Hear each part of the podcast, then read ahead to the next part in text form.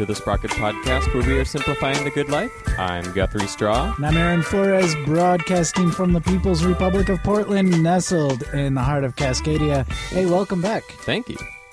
We are the show that brings you somewhat irreverent conversations about the intricacies of thinking locally with a global perspective and enjoying the best that life has to offer along the way.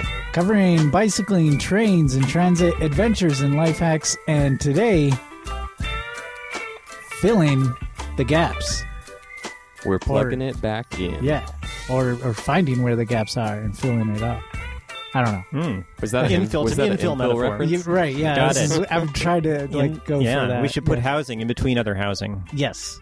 Sweet. Like houses Look, for there's your a house. space there. Let's put a house there.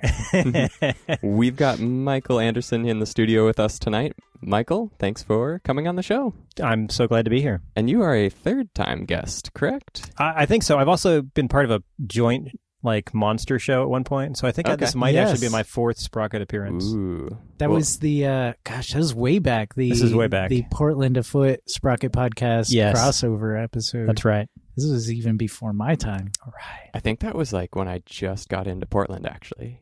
Oh yeah. what, what, when was that relationship to the Portland Afoot scavenger hunt? That was 2013. Yeah. Okay. Yeah. So that would have that would have mm-hmm. just been it then. Yep. Well, it's been too long. Yeah. Welcome back on the show. Thanks. And Michael here is uh, or is here with us today to talk about uh, residential infill and some of the policies that Portland is looking at uh, in the years going forward. But first off, Aaron, let's let's catch up. It's been two weeks. Yeah, yeah. How are you feeling? Uh, I'm feeling all right. I I'm- just I'm gonna go noticed, with all right today. Okay. I just noticed your your shirt has a has a band on there.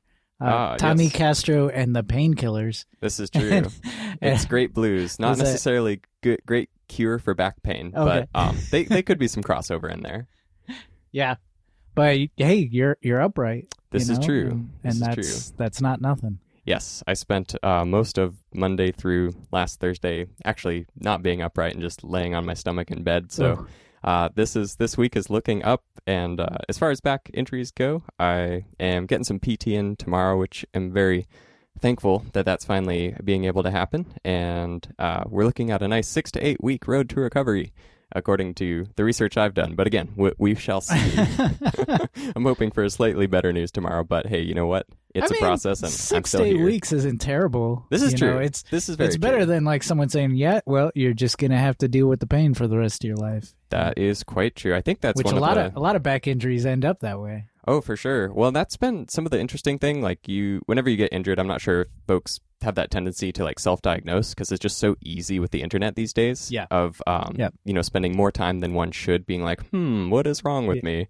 Uh, but in that regard, yeah, no, I mean, six to eight weeks in comparison to so many things is just a blink of an eye. And fortunately, um, through some of that research, what I've been learning is that back pain um, is more manageable through physical therapy than most people maybe give credit for. Right. Um, and so I'm I'm hoping to take my pain right now and just either normalize my my senses with it or or hopefully get a bit of recovery out of that. So Right. we shall see. Right on. Yeah.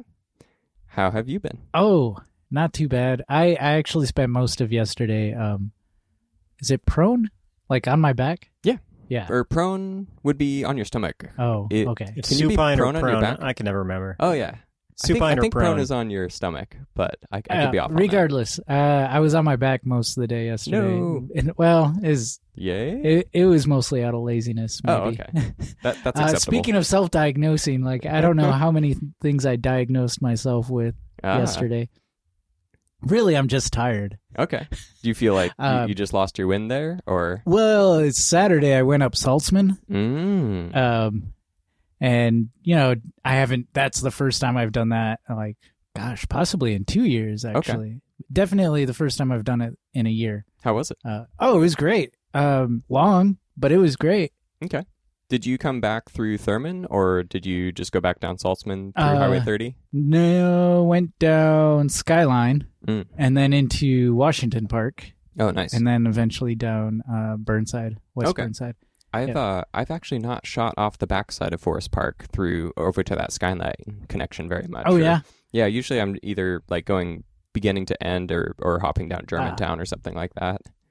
Saltzman is my favorite. I joked about going bomb down, Germantown. Actually, Oh yeah, yeah, yeah. I was fun. I was with two other guys from from where I work. Uh, one guy, this was his first like long ride, hmm um, and his first like kind of you know long uphill Mm. ride. Mhm. He normally just commutes, and um, it was sort of like he he had blown the sidewall out of one of his tires before before this, and so um, kind of in exchange for helping him change this tire, we sort of uh, talked him into doing this ride with us. Oh, nice. And he you were was like, "We'll give you a two, but only if you go to the top of Forest Park Some- with us." something to that effect. Okay. Um, but he was like really concerned. You know, I don't know. I've never done a really long ride before. I don't know if I, I'm in shape. And he runs all the time. He's like skinny as a rail. He's in really good shape. Mm.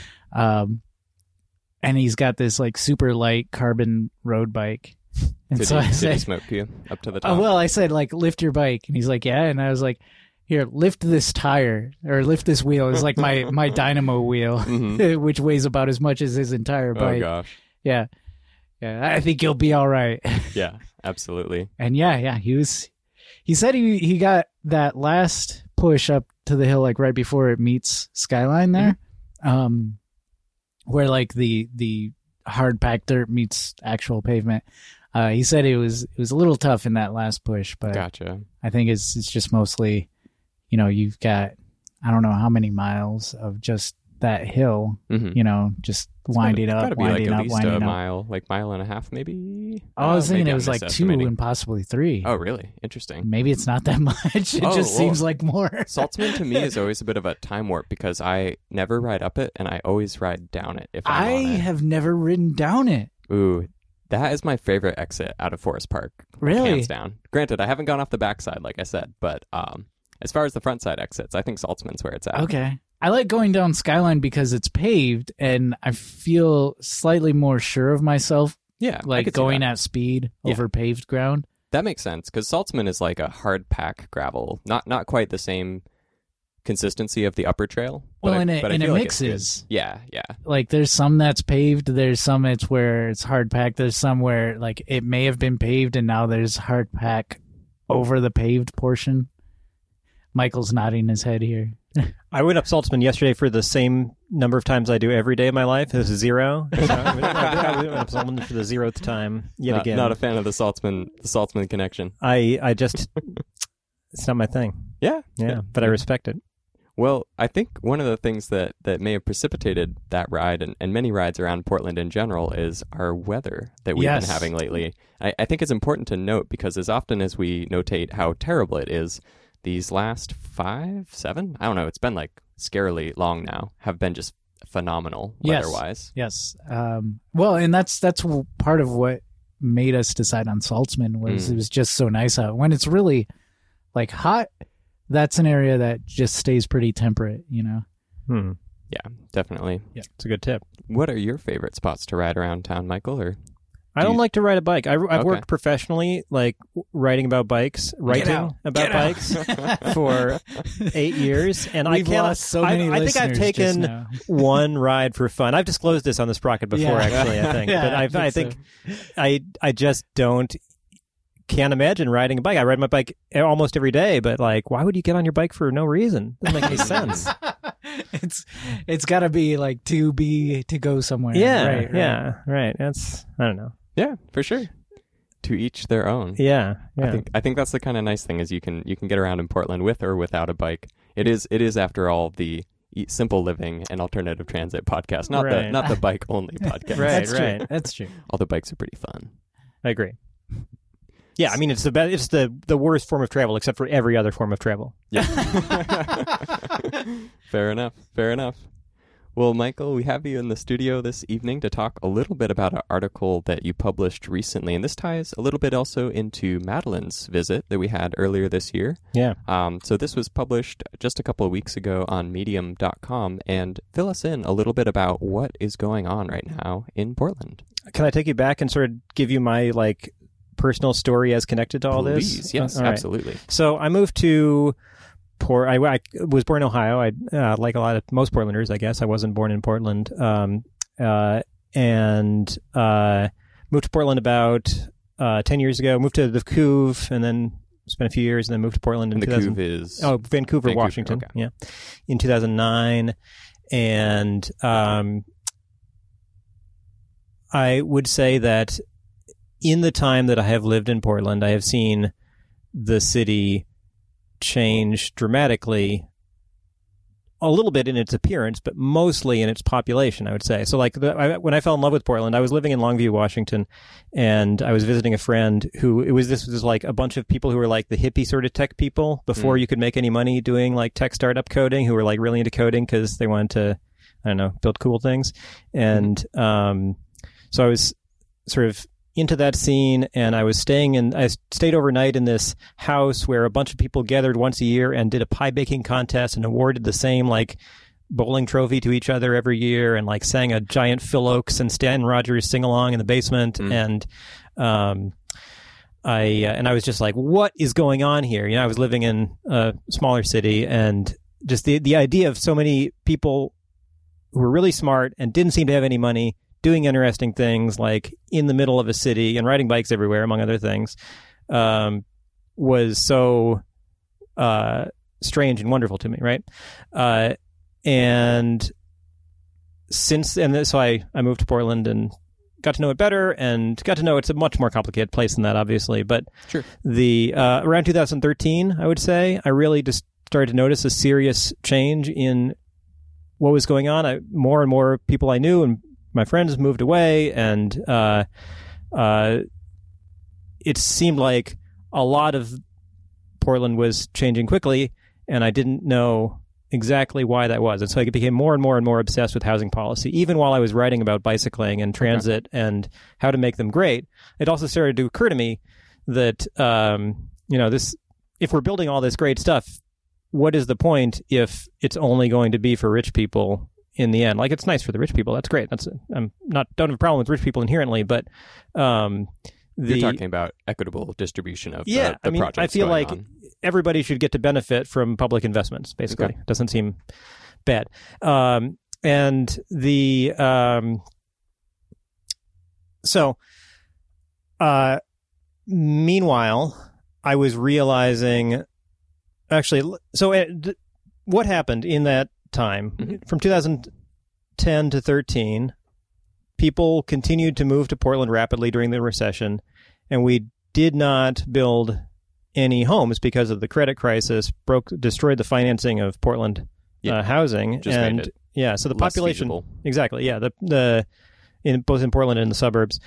The number of people in Portland increased 60% faster than the number of homes. Vacancy rates plummeted. Nobody could find an apartment. Landlords all realized nobody could find an apartment, jacked the price up until they could maximize the revenue, as every human being does. Uh, Supply and demand, right? I guess it's not just supply and demand, but on an individual level, that is exactly what happened, I think. Yeah. Okay. And the uh, result of that was that uh, in 2014, the average rent went up by $100 a month in Portland. And um, Wow. the uh, so that's twelve hundred dollars per year that was coming out of like people complain about tax increases. That was a tax increase that didn't even produce any new taxes, and uh, every renter in the city paid it basically. Mm. Uh, and it was much larger than any property tax increase we've ever passed. So the this combination of factors got me more and more interested in like how can we fix this? How, where, where where can we solve this problem? And I think um, that's what led me to the realization that we need to be not just building more housing, but building housing in different ways and figuring out how to change the system. Like we can't fix the system with the same system that created the problem necessarily, Sure. though it wasn't a terrible city. Obviously, there, there were all these wonderful things for me, but like what I didn't see when I moved to Portland was that 20 years before that, like if I had grown up in North Portland uh, and uh, maybe if I'd been black, a bunch of my people I know from growing up there would have been priced out then, right? Because um, the only reason I was able to that I've been able to survive in Portland is because I have a, a nice college degree that my parents paid for more than half of. The reason they could do that was because my dad was first in his his family to go to college, and that was because his parents were homeowners in South Chicago, Mhm. which they wouldn't have been able to do if they were black. So anyway, there's a whole line. Every category of privilege has made me possible to live in Portland, basically, and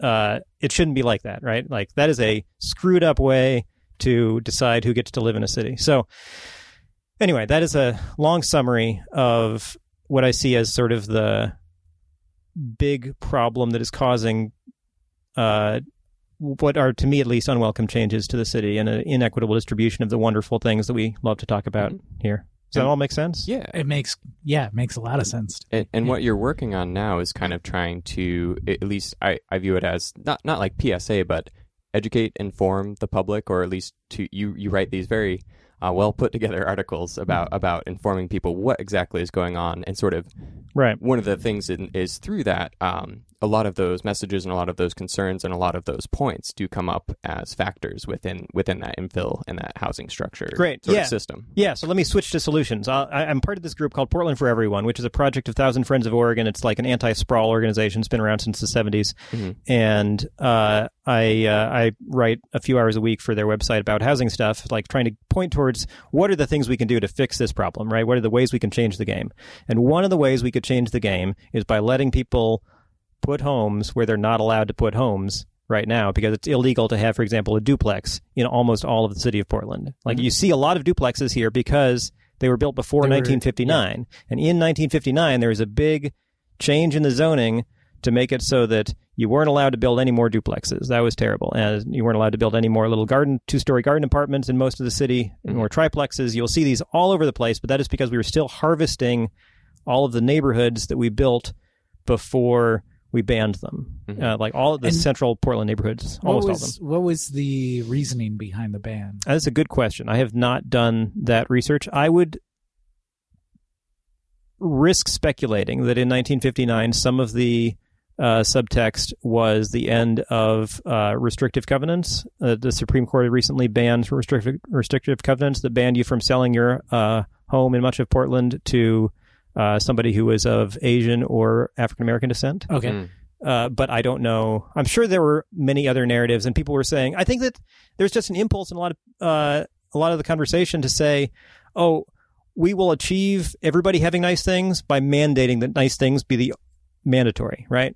And that doesn't actually Yes. change the distribution of nice things, Right. right? So, Right. like, Yeah. not backyards are nice. I agree. Backyards are nice. Therefore, everybody must have a backyard, and you cannot live here unless you buy a backyard. Sure. Wait, that doesn't It's- work, right? But backyards are not getting any cheaper. In fact, because we are remain, Yeah. remaining mandatory minimum lot sizes, backyards are definitely not getting cheaper. And, and that, It's the car in every garage kind of argument where Mm. yeah. you know everybody gets this luxury item now, Right. but the sort of the, the not spoken part of that is there's this credit that that people like Mhm. auto industry or not auto industry but auto sellers hmm start giving lines of credit start you Right. know uh, attaching themselves to banks and, and credit lines Or- Or also uh, another way to may- maybe say si- similar or the same ish thing would be that uh, keeping up with the Joneses is what it is, but shouldn't necessarily be the city policy handed down Yes. through Yeah, I legislation. Ah, would say that yeah. too. Yeah.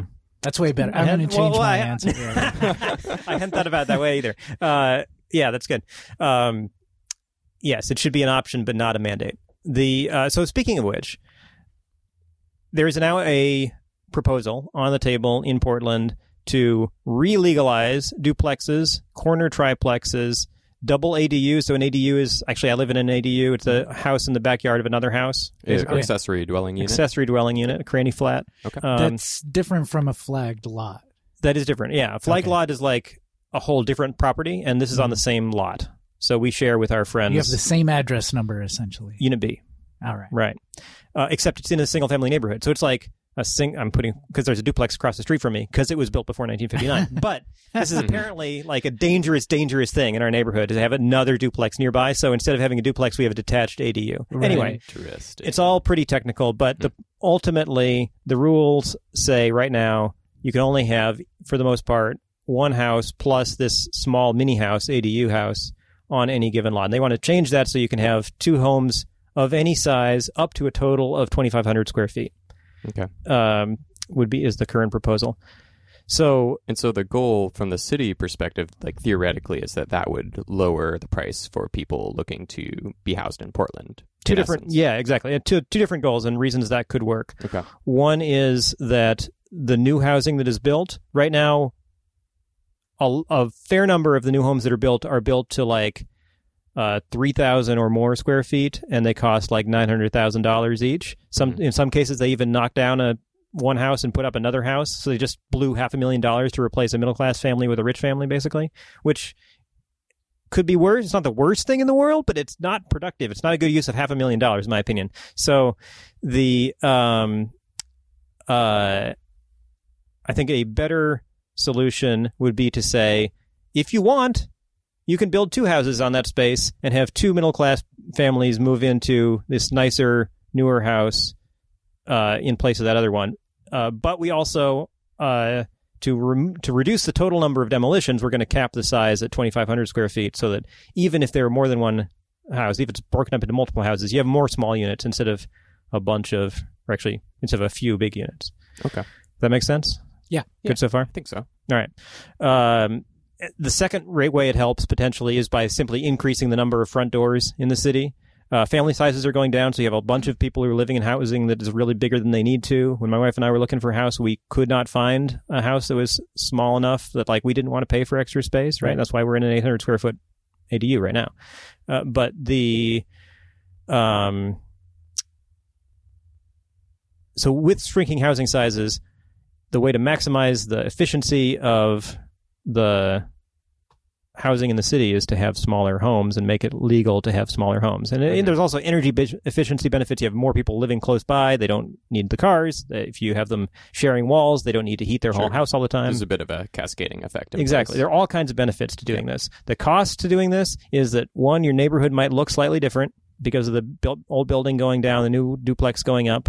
But again, that's going to happen less than the new old building going down and the one house going up. Mhm. And secondly, it will be harder to park on the street. Yeah, and you've also written extensively in the past about just the effects that mandatory minimum parking has on the cost of units, and I think um, I might be forgetting the article there, but it had something like seven hundred dollars per unit per month. That's or- a low ball. Yeah. Okay. At least Yeah. that. So that that's Or no, I'm sorry. Uh, not not per month. Not per month. A hundred per month or so. Okay, Uh, more than seven hundred per year. Yeah. okay, awesome. Yeah, I, I want to thank you for the for the clarification on that. Yeah, so in, in that regard, it, it plays into a lot of the work that you've already done in terms of sort of pointing out these nuances of uh, policy versus actuality, I guess, if Mhm. you will, or, or policy versus empir- empiricism, uh, for for lack of a better term.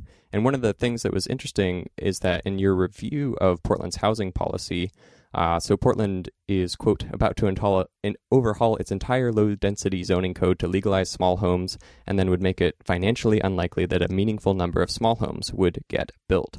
Yeah. And so, um, could you speak a little bit to sort of where the city's at and, and uh, why it's maybe not the best idea to go forward with what the current plans are? Right. So let, let me layer that things on top of each other. The last thing I described, like legalizing duplexes, double ADUs, corner triplexes, that is level one. That is like a slight improvement over the, status quo because people could actually do this if they wanted to. Okay. Level two, making things better than that slight improvement would be to say, actually, it would be better if you built smaller units, right? It would be that, that we would rather have that small unit, or actually, we would rather have two or three of those small units than one of those big units. Or we would rather have two or three or four of those small units if one of them was below market rate and affordable at a subsidy program to somebody making 80% of the median hmm um, or uh, we would rather have an extra unit maybe if it was available to people with disabilities and people could use the bathroom in a wheelchair without having to knock themselves over.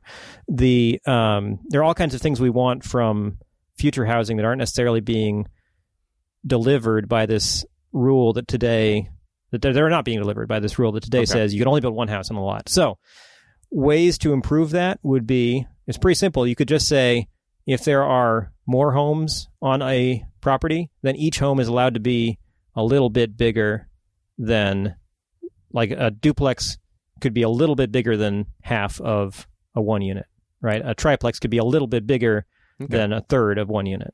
So if you do that, then there's an incentive for uh, when it goes down to make sure that what happens when a building is demolished is a little bit higher density, higher supply, hmm more housing options in a neighborhood. Yeah. So if you're going to put the work in, get get get more out of it from Right. a utilitarian standpoint, if- Exactly. if. Exactly. Right. And Okay. that every time we replace one house with one house in this city, we are wasting a bunch of money in a boiling planet. hmm Uh, so that is among the reasons we should do this. So right now, it's if this um, goes up before May 18th, then people still have time to email the city and say uh, this is a good idea. You can go to portlandforeveryone.org and go to ac- take action, and well, there'll be a link to to do that if you want to do this. But um, I would say it is very important if you want this to happen, if you want the city to take things away from the one to one replacement and towards the one to multiple homes displacement to let your voice be heard because there are many people who think that any change in their neighborhood is bad change, and they are definitely making their voices heard. Sure. Yes. Yeah. So I, uh, that makes me think of the um, "Stop Demolishing Portland" signs I that I've was- seen around. I was Mhm. wondering like how I could bring that into the yeah, conversation. there- okay. there's a couple Yeah. of them. I'll, I'll no, let- no, you go. you you've already got a, a something. Oh, sure. Yeah. Well, so there there has been, I, and I, I'm um, assuming this is somewhat of that allude is that there are certainly invested members in keeping the status quo, Mhm. and and there's a lot of um, inherent power and, and inherent funds that are associated with that effort.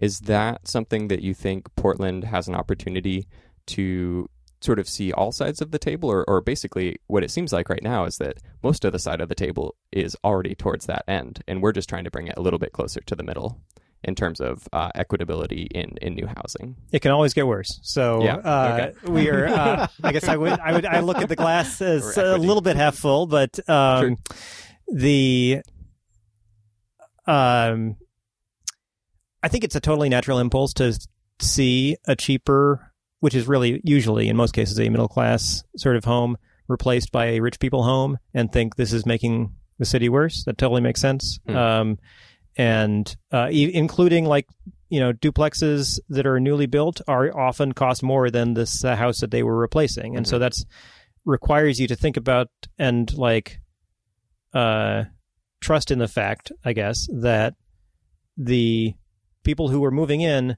would be moving into somebody else's house otherwise right Mhm. so like that is the thing is we can't stop people from outbid richer people like i can't stop a richer person from paying more for my house than i would right Right. and the only thing I can do is give them somewhere else to live.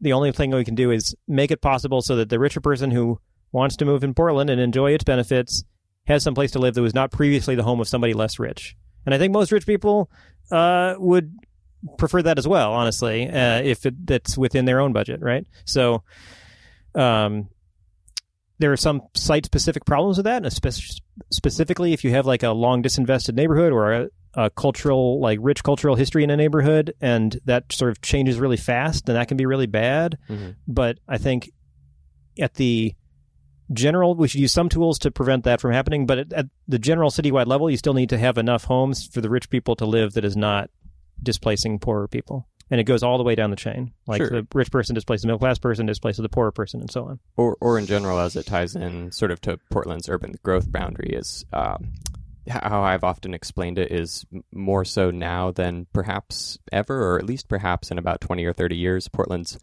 really combating that either grow up or grow out Mhm. uh, combination. And so it, it's true, we do have a choice. We can choose to make policy um, in one way or another, or a myriad of ways, but being really honest with ourselves about what that UGB means and how that affects our lower income and middle class communities, uh, it, it feels is is still a conversation that hasn't quite concluded, and I don't even know if we're halfway through it. But it just feels like that is uh, something that needs to be wrapped around because you you've kind of got these two camps the the build uppers or the build outers or or uh, I guess not to break people into camps, but just to say people have different goals, and I think that one of the things that's important to keep in mind is how can we have a, a equitable distribution and also allow people, um, you know, a fair degree of liberty or freedom within that system. Phoenix and Atlanta prove that you can have you can solve the affordability problem at the region wide level by sprawling forever. Mhm. The problem is that then people spend the half their lives in cars, driving back and Trying forth, getting sad, getting fatter, getting Not, not worth the Uh, negative right, externalities exactly. per se. and um, the and not to mention paying for all the freeways in 20 years when they start to fall apart and it is more efficient and better for everybody if we build those close to each other and the thing is that like that is why the central neighborhood Portland neighborhoods are so awesome is because there are enough people nearby to support a corner shop Yes. and there are that many Yes. people nearby to support a fast rapid bus so you Mhm. don't need to own a freaking car and uh, and you can walk to places. exactly, and you right. Can, yeah. yeah you can bike Yeah. to places whatever so like I think it's easy to frame any change as like only seeing the bad parts, and there are annoying. Like it is annoying. We own a car, and it is annoying when I can't park directly in front of our house. but Yes. uh, Just got to bite that bullet. right, Sometimes. yeah, exactly, right. Yeah. Um, and if the trade-off is that and I it's can walk annoying to, the person whose house that you parked in front Right, of. Right. Exactly. that- it's yeah. a chain. It's right. It's displacement of cars all the way down the chain. No, but the um uh but ultimately like the reason that we can only own one car in our family is because we have like a bunch of cool places to walk with our kid uh and don't and like when one of us is at work uh, when my wife when my wife's on the hill at the hospital we don't need to have another car for me to get by.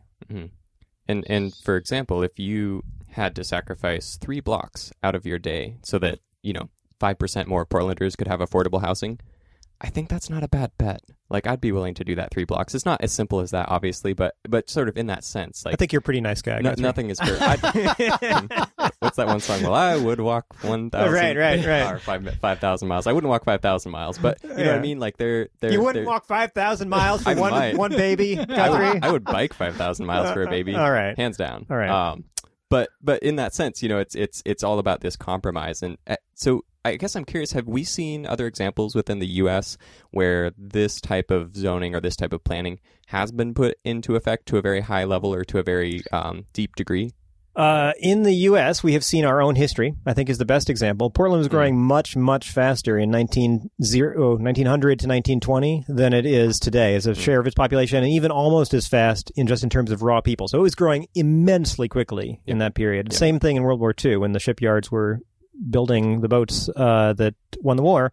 Uh, the all these people were moving here from all over the country, and uh, we were shoving people. We re- we legalized garage units then, so we Yeah. had our first ADUs at the time, and um, there were a bunch of other measures that were taken. Some of the housing was just terrible, but the um, but a lot of it was good, and we can still see it today. Like the best of the housing that was built then is still standing and is still the core of the best neighborhoods in Portland, in my opinion. Like Yeah. the, the ones that Yeah. are the most, and actually often still relatively affordable because there are all these older, smaller units that weren't built with par- car parking everywhere and so on. So, um, yeah, there's that.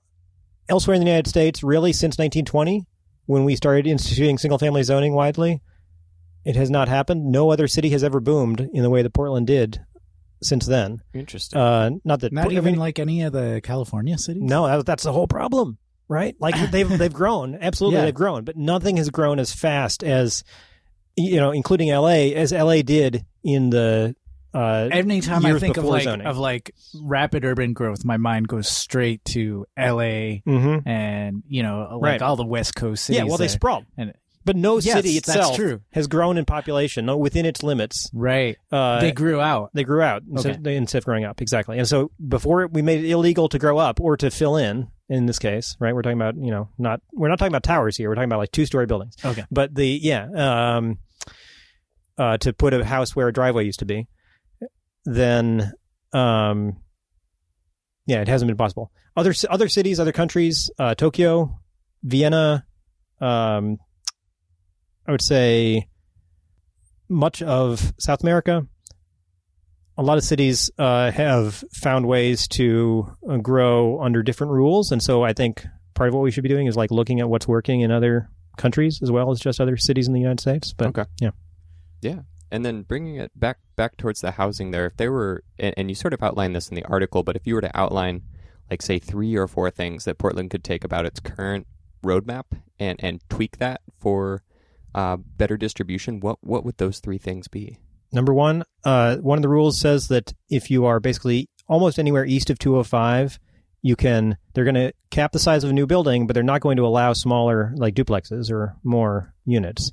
And that is especially troublesome because the only way that we can get, like in a future East Portland gentrification scenario, if we, for example, have a rapid bus on Division Street, then Oh, we were so close. Mhm. Right. We were so close. yeah, yeah. Uh, we we may get there one day. so, but the downside of that is that if it is nice, to the extent that it is nice, it may drive up prices in the area. And the Right. way to Mhm. counter that is to make it so that the new homes that are built in the area when prices go up are smaller homes and ideally include at least one below market unit, right? So, Mhm. and you can do that with a fourplex in East Portland. They're all every affordable housing developer in Portland is saying we could do this if you would let us put more than one house on one of these lots. Like if the price goes up, like w- this is the stopgap scenario, and you cannot do it because you cannot build a below market. You can't subsidize a seven hundred thousand dollar house into affordability to most people, right? So it just takes too many dollars. Right. Hmm. Um, the uh, so that one thing would be make sure make it so that every everywhere in Portland can have multiple housing uh, units on on a lot, and another would be don't require parking anywhere. There is nowhere in Portland where a car is more important than a person. You can build up as much parking as you want. It just shouldn't be mandatory, right? Right on. Um, a third would be like I I'm mentioned. surprised you didn't say just ban free parking altogether. Yeah, I'm. I I mean, I would do that, but people would then people would get pissed off, and then they would What, kick me and my friends Okay. out of office. and right, yeah, Can't That's build a platform on that. right, right, exactly. Um, the uh, uh, and then the a third thing I would say is that, uh, like I said, you can if you can increase the size of each home in a building, then you're going to get more of what you want, which is smaller homes. So there should be a size incentive for each additional home. So you mentioned like apartment complexes a couple times or or, Mhm. or yeah, larger. Um, but you're mostly advocating for smaller many smaller homes in in a property versus building Yeah, Like, uh, that's a what I'm talking about right now because Yeah. that's what's on the table. Okay. I simultaneously strongly feel that we need to have apartment buildings uh, on corridors. And actually, in my this is a secret. In my ideal city, it would look a lot So it's more. not an if or or Right, it's no, not no. a either No, no, or no. kind of Absolutely not. thing. Okay. yeah, uh, and uh, so my ideal city is more like uh, Copenhagen, for example, where it's like six stories everywhere. Yeah, just everything And- right up. Yeah, like I don't have a problem with it. They there are big, nice courtyards in the middle of the apartment buildings, and everybody shares a backyard, and um, everything is much more close to each other. That is the bigger difference between a lot of the older European cities and Asian cities and the United States than any of the infrastructure on the street. Do you think it's a matter of perception? Like it's simply that which is foreign is is distrusted, or that which is not tried before is is viewed down upon? Because I feel like it's just such an effective way to do it, and we've seen it work in so many cities. Um, I know, like in Iceland, I was really surprised. They do something similar in Reykjavik, where it's all like back alleys and back corridors, and Hmm. and for them, it's a similar deal where it's you know five or six stories, uh, but all the backyards are little minis, but they're all shared together. So you kind of walk through, and you're literally just you know right next to your neighbors. Some folks tear their fences down, let the kids play across seven or eight yards. Yeah. like we can still have that community factor. In fact, I would argue you could have more of it, in if if done intentionally. If you, Um, it's as if like but it seems like people are scared of that in Portland for some reason, like very frightened of that. I don't, I don't know. I've I've been to a few houses. I went to one party for like a work party once. There was like four like townhomes or something next to each other. It was an old old building, but they all had, they had knocked down their fences and they just had one big backyard and one sweet bike shed and like a huge space where we had set up a volleyball net and like it was a dream. I I could not believe and like so in my I we live in a house that is an ADU we have a one year old, and our neighbors have a two year old, and they are best buds and do everything together because we share a deck and a lot. And we are not going to have another kid. They are not going to have another kid, but we know that our kids are going to have like a a child relationship through their whole lives Mhm. because of uh, the fact that Just we share this. Right, yeah. exactly. So, like, I don't think it's as scary.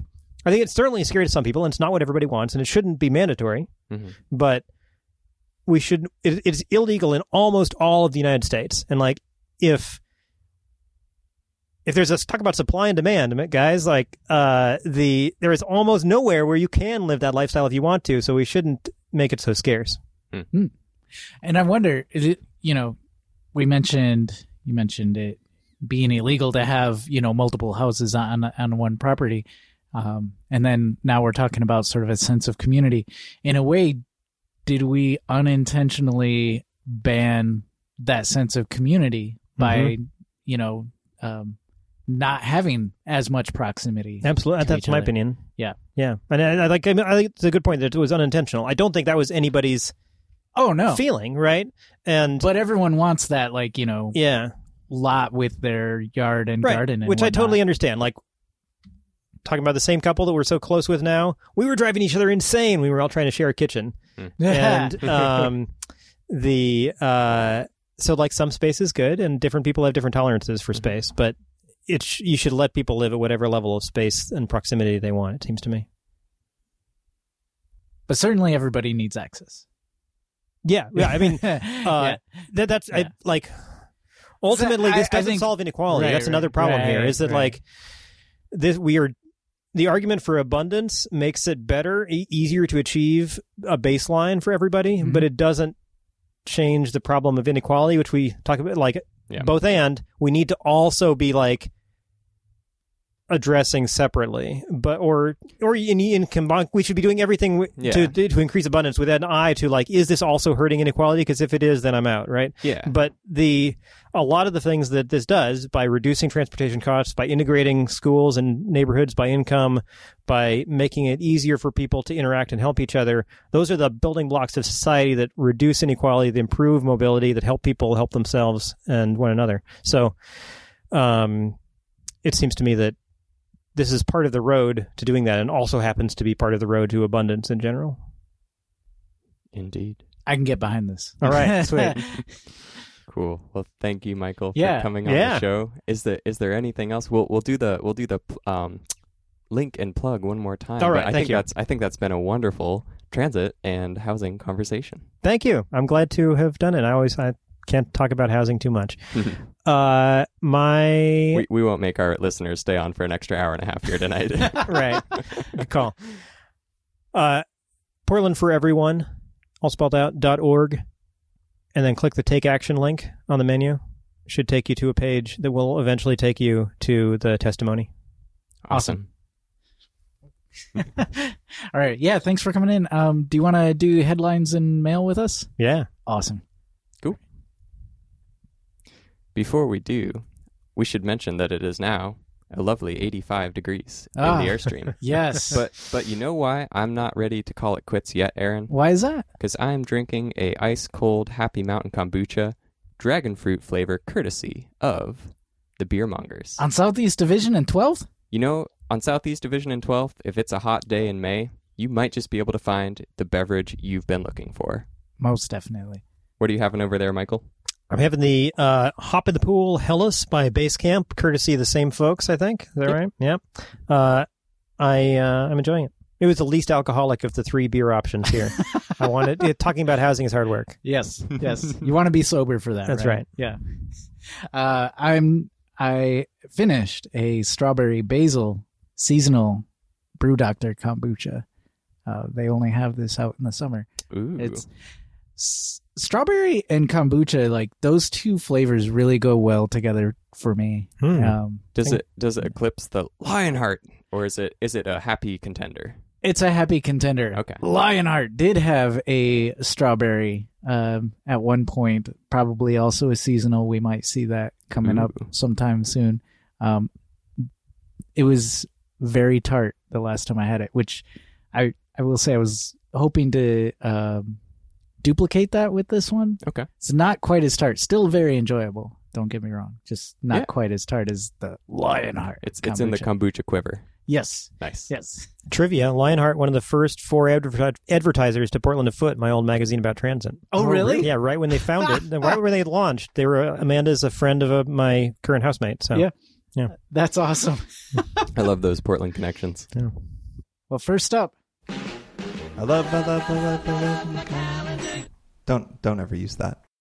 Don't worry. Every week, week after week, 52 weeks a year, without fail, we will happily use we that will sounder. still use that. Thanks, Tim. Thank you so much for composing that, Tim Mooney. It's actually it's it's quite honestly my favorite sounder Oh yeah, in the show. not not to uh not to put down the male sounder by any I'm, regard. I'm okay with that being your favorite. yeah, Uh, first up, the second Thursday of every month is the Joyful Riders Club in Minneapolis. The second Friday of every month is the Boston Bike Party. Also, second Friday of every month, the Indianapolis Bike Party. And last Friday of every month, the Baltimore Bike Party. Every second Sunday of every month here in Portland. Wait, was that last Sunday? Was that yesterday? I believe that would be. Damn it, I missed it again. No. no. it was. the Corvidae Bike Club ride. They meet here at Peninsula Park. That's okay. You can catch the folks on the Tuesday ride every now and then as well.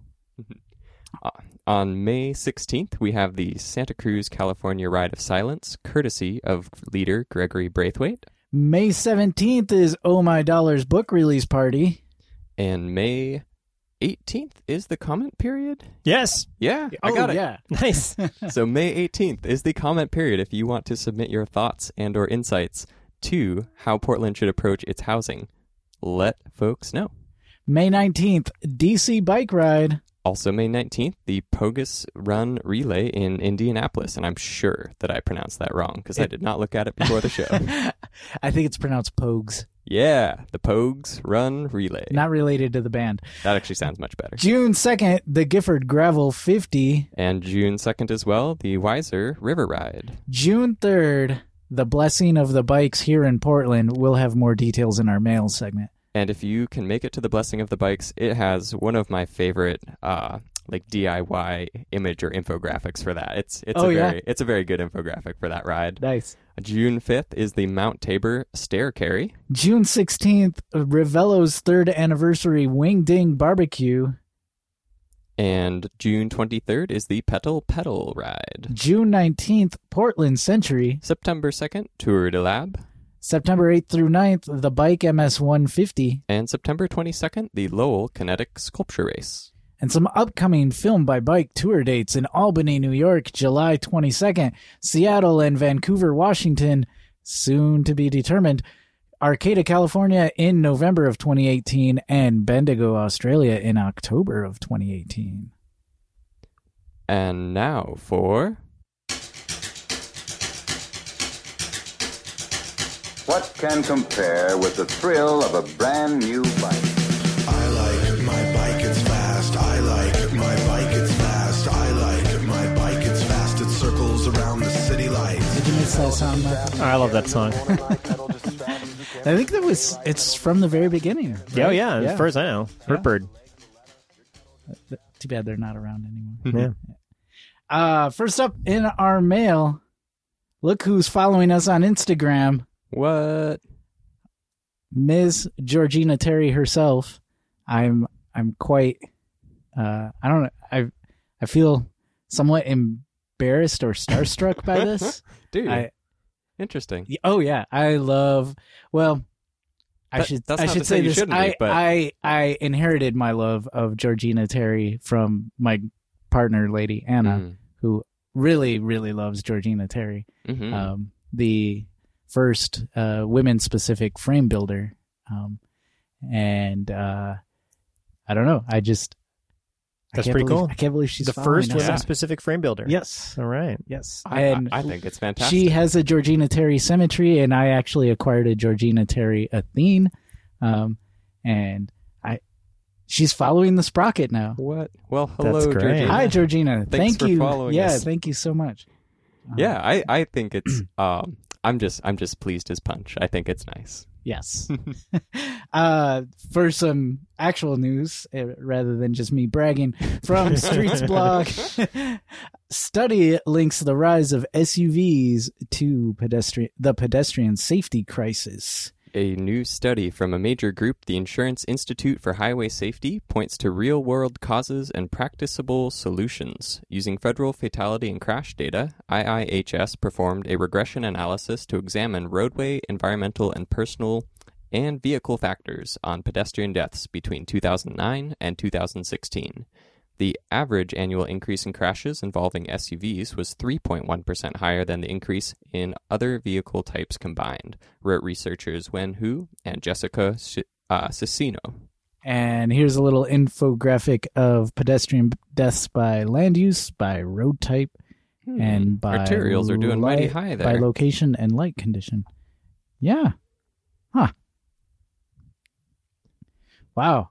Um, yeah, it's interesting. The article actually points out um, one of the one of the um, I don't know. It seems obvious in retrospect, but it didn't seem obvious to me. Anyways, uh, are the factors why SUVs um, tend to be more fatal to pedestrians is how they hit a pedestrian. Yeah. they're higher up. They're more likely to hit somebody in the torso than in the legs Hmm. um, Hmm. and the sort of the speed and mass of these things uh, Yeah. Much higher than That's- so whenever Yeah. I see a movie and somebody gets hit by a car, like in some, and then they survive because they like flip over the hood or right, whatever. Right. Oh yeah, that's realistic. Right, right, exactly. I'm always like, that's not going to happen. But Eh, I never see somebody survive a hit off an SUV because they couldn't film it in a way that would even be plausible Right. for them to survive. They're right? not going to flip over that thing. yeah. Huh. I think it is interesting too, and um, I'm trying to remember where I read this, but the what Toyota Rav Four has become the number one selling SUV in America, Uh huh. and it correlates. Therefore, the number one killer in it- America. yeah, and this correlation, I would be curious to see what the line up factor is between SUV sales in the U.S. and the statistical increase in death by road type, because um, SUVs as an overall vehicle class are and continue to be the most sold in the U.S. Right. Um, someone had. Well, this actually came to us from uh, Josh G.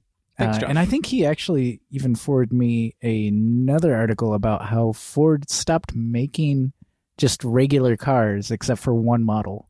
They were like, Um, nope, screw that. Yeah, they're they're following what they claim are market trends, Mhm. and you know the market trend is is SUVs and trucks. Yeah. Well, we all know how good at gas mileage those are. right, right. Um, I haven't finished reading that one, but Hmm. it's it's interesting how those two sort of connect to each other. That And is that is our yes. or our uh, headlines. What's what's next is We got mail. Hey, we got mail. Yes. Uh, from Eamon in right here in PDX. He says, Hi, Aaron. I was one of the people who recognized you at Film by Bike. I had friends in town from Florida, and my run in with you at the bike festival was a great way to introduce them to the bike scene here in Portland.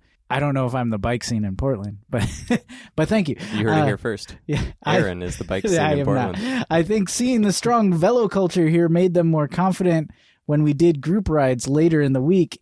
It was nice meeting you. And Eamon, it was nice meeting you too and your friends. And um, yeah, I always hope when people come here in Portland, whether they're related to me or whether I just meet them, that they sort of take some of that Portland stuff that I, I love about this city Mm. back with them, uh, especially when it comes to, uh, to quote Eamon, velo culture. Yeah. Yeah. Yeah. I like that term. I think it's I think it's a really good descriptor. Yeah. From Darren S in Australia, we have quote, "My mother's been there, done that and got the magnet." Speaking of Portland, Yeah, and he sends us a magnet of Portland and Mount Hood. With the wonderful um I think that is that out of the Rose Gardens there, kind of overlooking downtown Oh, yeah. Portland over to Mhm. Mount Hood. Yeah. I, I think I had that same photo on my wall for a while. That's a good one. Yeah. I wonder what magnets will be like the de facto like classic Portland magnets like 30 years from now. Because some seem to like fade in and out, and then others Hmm. it's like, ah, yes, that was that piece of art which like 30% of people have in their home. I think Oh. I think volcanoes are always going to be pretty awesome. Volcanoes are pretty damn awesome. Yes. Darren also says, remind listeners that all the previous episodes, even older than the iTunes feed, are at thesprocketpodcast.com. Yes. And he wants us to remind that because Darren was on episode 84 way back in 2012. And here we are. A text from Ranger Tom. We mentioned this infographic earlier.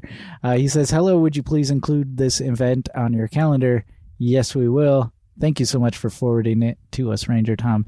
And he sends us a little infographic of the bike I just, blessing. I just like as far as holy figures on bikes go, like Yeah, you just can't go good. wrong with that one. It's such Pretty a good. such a simple logo that gets the the point across. and there's a there's sort of a schedule to the event. Uh, twelve thirty eat, one thirty blessing, and two o'clock riding, um, and that would be at twenty eight hundred Southeast Harrison Street. Uh, I do believe like that's the foot of Mount Tabor there. Yeah, sounds about right. Just off the side. from Chris R. I was doing a short climb and the crank broke off. Original crank from 1995, Shimano.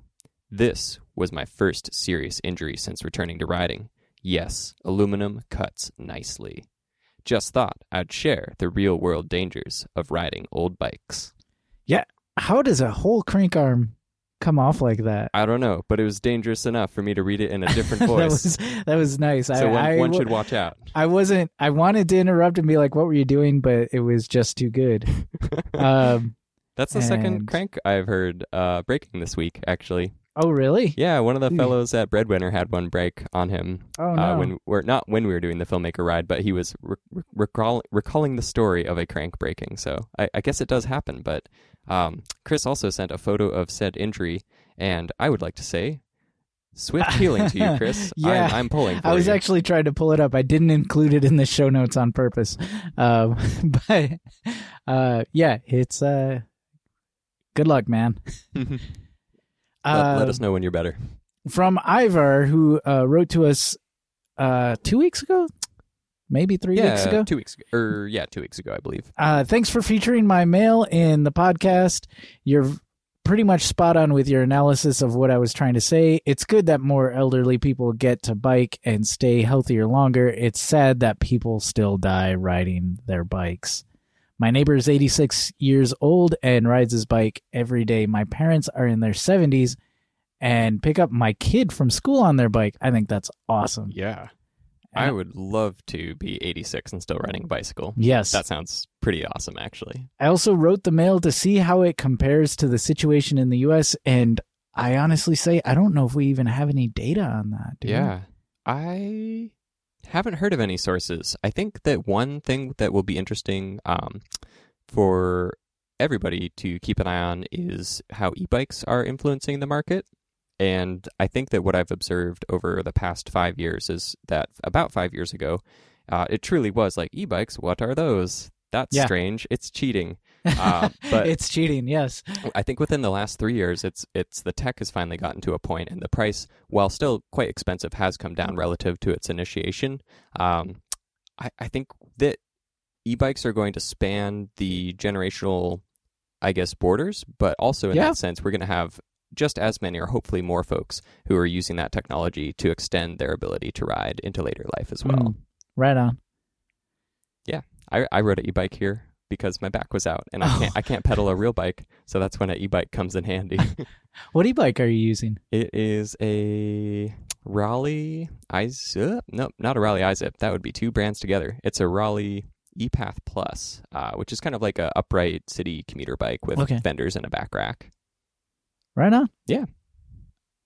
That the the perks of having a bike shop that'll lend you a bike when your right. when you're uh, back is thrown out. so you're still you're still like going into work and, and stuff, aren't you? Yeah, I've been doing half days this week. Okay. Um, and and just pushing it till the pain gets to a point where it's like, nope, kind of can't do that anymore. So just trying there on.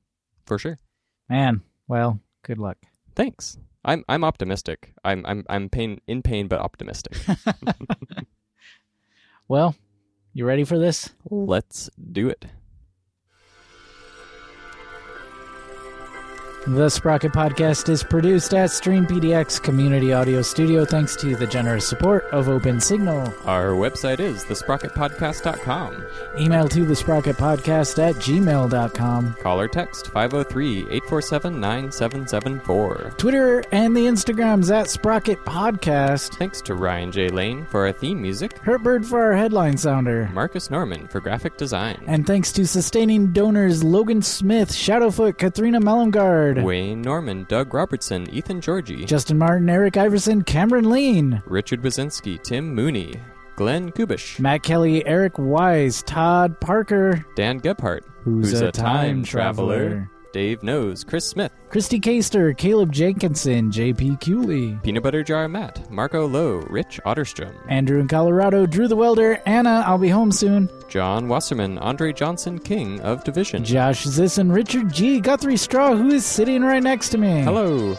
Aaron Green, author of We Were Like Sons and founder of The Regranary. Campsite Magners, David Nathan Polton. Chris Rawson, Rory in Michigan, Michael Forney, Jeremy Kitchen, David Belay, Tim Coleman. Mr. T, Harry Hugel, E.J. Finneran, Brad Hipwell, Thomas Gato, Keith Hutchinson. Ranger Tom, Joyce Wilson, Ryan Tam, Derek Wagner, Jason Oftenberg, Microcosm Publishing, David Moore, Todd Grossbeck, Chris Barron, Chris, Chris Barron, Barron, Chris Chris Barron.